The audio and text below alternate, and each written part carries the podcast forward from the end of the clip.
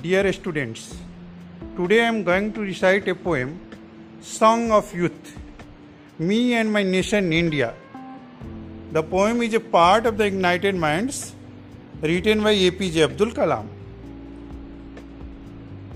So now I go here. Song of Youth, Me and My Nation India.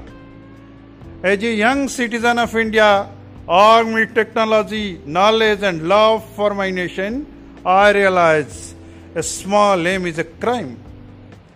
I will work and sweat for a great vision the vision of transforming India into a developed nation, powered by economic strength with value system. I am one of the citizens of a billion. Only the vision will ignite the billion souls. It has entered into me the ignited soul, compared to any resource, is the most powerful resource.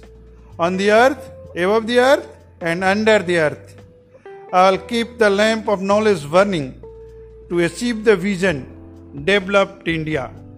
Thank you, friends. Thanks a lot.